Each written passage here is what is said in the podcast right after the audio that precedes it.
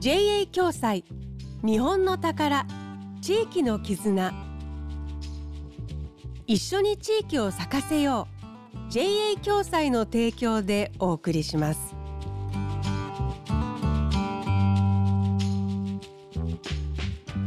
時刻は1時55分になりました。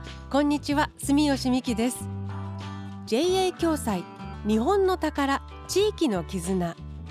誰かを思う心が生んだ日本全国地域に根ざした宝物を毎週紹介しています。今日の主人公は茨城県つくば市に暮らす矢部玲奈さん。現在29歳。昨年3月まで筑波大学の職員だったんですがある問題を解決したいと一年放棄して退職されました。新しく始めたのは自転車ショップです。筑波大学って東京ドーム55個分の広さがありましてもう自転車がないと生活ができない場所になるんですね。大学の中に置きっぱなしにして卒業してしまうケースが多く発生していて大学が800台から1000台毎年産業廃棄物として自転車を捨ててるっていう現状を、ま職員の時に知って何かできないかなと考えた時に、まあ、大学とも相談しながらこの取り組みをスタートしました。800台から1000台を有効利用できるなら素晴らしいことですよね。そんな思いから筑波大学の近くに昨年オープンした自転車店がサイクルシック筑波。大学で保管された後所有権が失われた放置自転車を引き取って整備した上でレンタルしてるんです。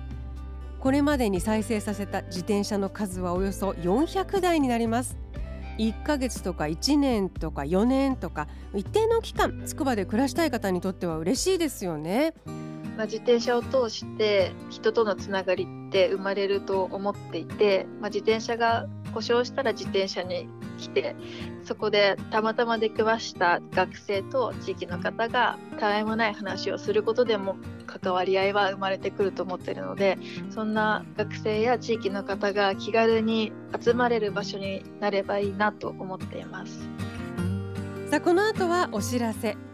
JA 共済では全国各地で地域貢献活動を行っているんですが今週は茨城の活動をご紹介します。一緒に地域を咲かせよう。JA 共済の地域貢献活動。JA 共済連茨城の鈴木です。私たち JA 共済連茨城では直売所やイベント等で推定野菜摂取量を測定できる機器を設置し食生活改善のきっかけづくり地産地消の促進に努めています。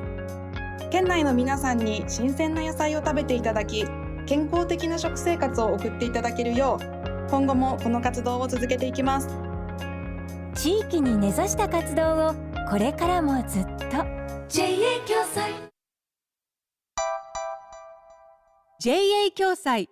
日本の宝。地域の絆。一緒に地域を咲かせよう。JA 共済の提供でお送りしました。